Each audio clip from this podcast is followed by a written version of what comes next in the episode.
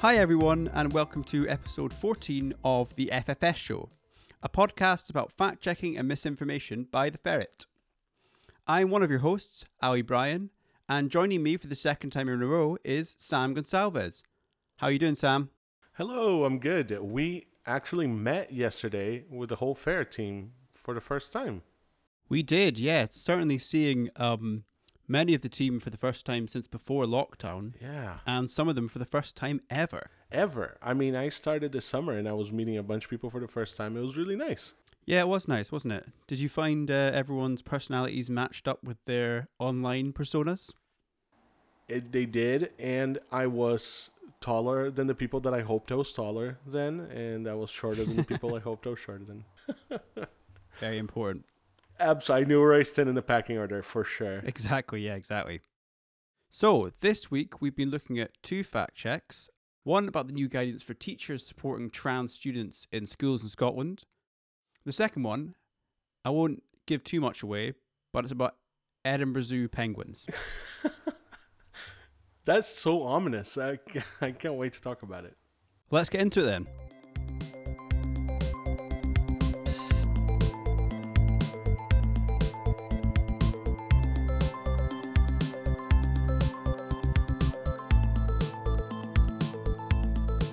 So, Ali, you were looking at the new teacher guidance on transgender young people. Is that right? Can you give me a kind of background, like big picture of what that was all about?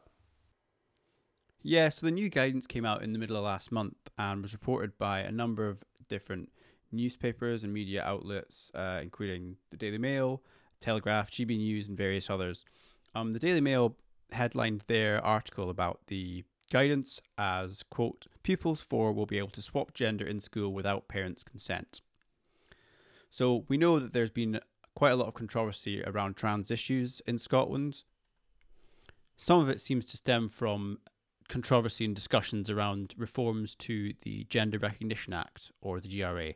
The proposals are aiming to make it more easy for people who are transgender to change their legally recognized gender. Um, the process as it stands is considered by many people to be too difficult.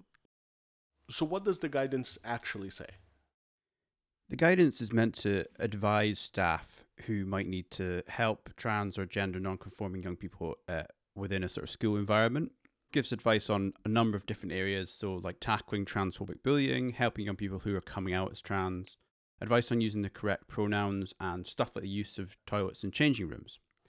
It states that young people that are questioning their gender identity or coming out as trans may want to change their name uh, informally, change the name that they're referred to by their friends or by um, school staff.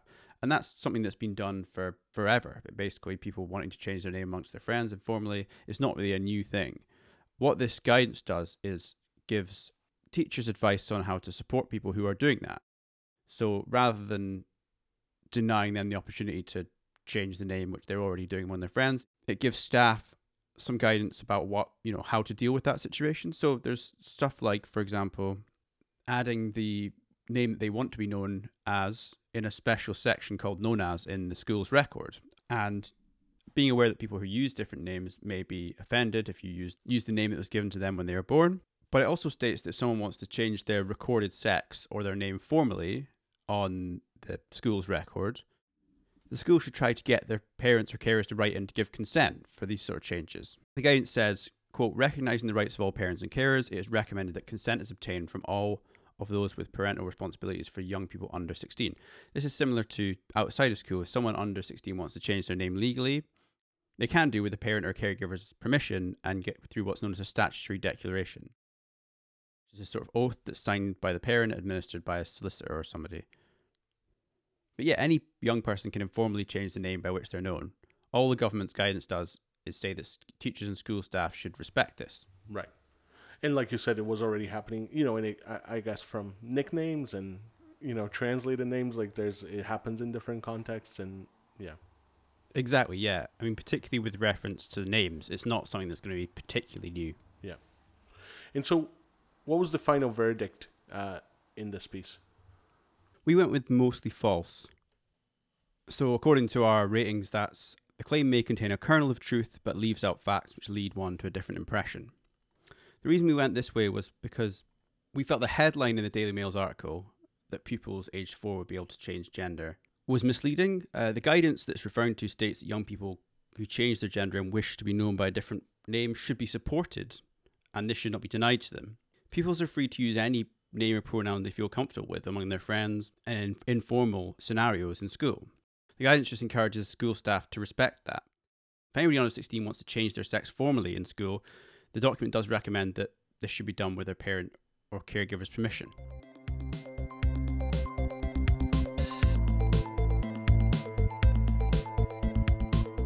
You're listening to the FFS show. If you want to help us keep making podcasts and fact checks, you can join the Ferret by going to theferret.scot slash subscribe. And for £3 a month, you can become a member, get access to everything we make, and support the work we do.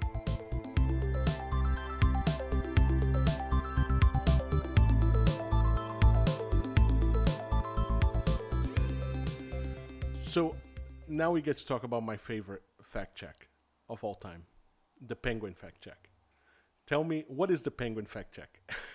So yeah, this is a story about um, penguins at Edinburgh Zoo, which uh, has gone viral again after being uh, shared on Instagram nearly eight thousand times, and comes from a tweet which says, "Boy in the pub was telling me his job is every time a plane flies over Edinburgh Zoo, the penguins can't take their eyes off it and end up falling over, and he just goes around picking them back up. Thirty-eight penguins, two thousand flights a day." So you looked into this. Um, has there been any research on penguins falling over when they see planes? Well, the first thing to note about this claim is that it's a version of an incredibly old apocryphal story. So the thing that went viral on Instagram in the last couple of weeks was actually a version of a claim that was originally posted on Twitter in 2018. The crux of it, that penguins fall over when they see planes above them, dates back to at least 1982, when uh, RAF pilots were said to make the claim of penguins toppling over when looking at planes during the Falklands War. It's been a, it's appeared on the internet in different forms since at least the mid 90s. Uh, there's an example we found of a Washington Post article from 1995, which cites a Mexican newspaper talking about a new game that RAF pilots claimed to devise, which is where they would fly along the edge of a beach watch, wait till the penguins turned their heads, then fly back across. They would obviously see the planes overhead and fall backwards. But in terms of research into the phenomenon, there was actually a, a study done by the British Antarctic Survey. They went to the island of South Georgia, which is near the Falkland Islands, on a five week trip to monitor king penguins there because they were worried that if this was true, then it would perhaps have some impact on breeding patterns. This research trip found no evidence of penguins falling over when looking at planes. Dr. Richard Stone told The Guardian in 2001 that, quote, not a single bird fell over after 17 flights. What they did see was birds moving away from the noise. So as they approached, the birds would go quiet and then they would just try and get away from the noise that was above them rather than looking at what was going on and falling over. Okay, it didn't happen. So I'm assuming that from that, the job which is the, the dream job of working in a zoo as the person who picks up penguins after they fall over, that doesn't exist. Yeah, sorry to be the killjoy in chief. I know that's my role, uh, but I'm afraid it doesn't exist. Edinburgh Zoo confirmed that while it was a very popular rumour, there was no such job and said that penguins don't track planes where they fly overhead and any clumsy penguin behaviour was not related to aircraft. Claim itself also said there's 38 penguins uh, at Edinburgh Zoo uh, there are, in fact, over 100 according to their website. And it claimed there was 2,000 flights a day. Judging by nearby Edinburgh Airport's uh, website statistics, there'd be way fewer than that that are going either arriving or leaving that would go over near Edinburgh Zoo. So we went for FFS on that for fact's sake. That's a shame. I so we posted the story on Instagram and Yeah. we had a few comments that I feel is my duty as the the voice of the people in this podcast, Right. which I've allocated myself Yeah. the role of, um, to to read them to you. Good. Um, yeah, looking forward to it. So someone said that of course this is the important content they subscribe to the ferret for. Good. Yeah. Like, yep, this is hard hitting investigative journalism. Yep. Um, ferret.scot forward slash subscribe. yes. Uh, someone else said that sometimes the untruth is better troops. Yeah, So something to think about. yeah, fair enough. I think I am a bit of a killjoy, but you know. Someone else said hashtag spoiler of dreams. Right, that sounds about right. Yeah. Um, and the last comment is please stop ruining the pub. Right, good. That's a good position to be in. so Ali, will you listen to the people and please stop ruining the pub? Well, you were the pub with me last night, so That's you right. can say for sure if I ruined it or not. Th- that's true. That's that's the next fact check because we're gonna do. Yeah, no comment on that.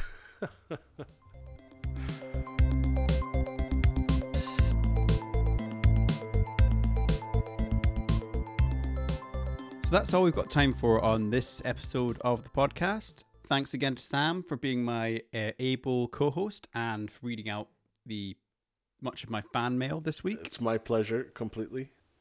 we will be back in two weeks. Are you going to be here with me, Sam? I am indeed uh, ready to destroy some further dreams at that point. Great. Yeah, we should just turn this into a one hour long reading out of all the negative comments about the work I've done. We'll we'll dress up like the two old Muppets and just, destroy dreams for an hour.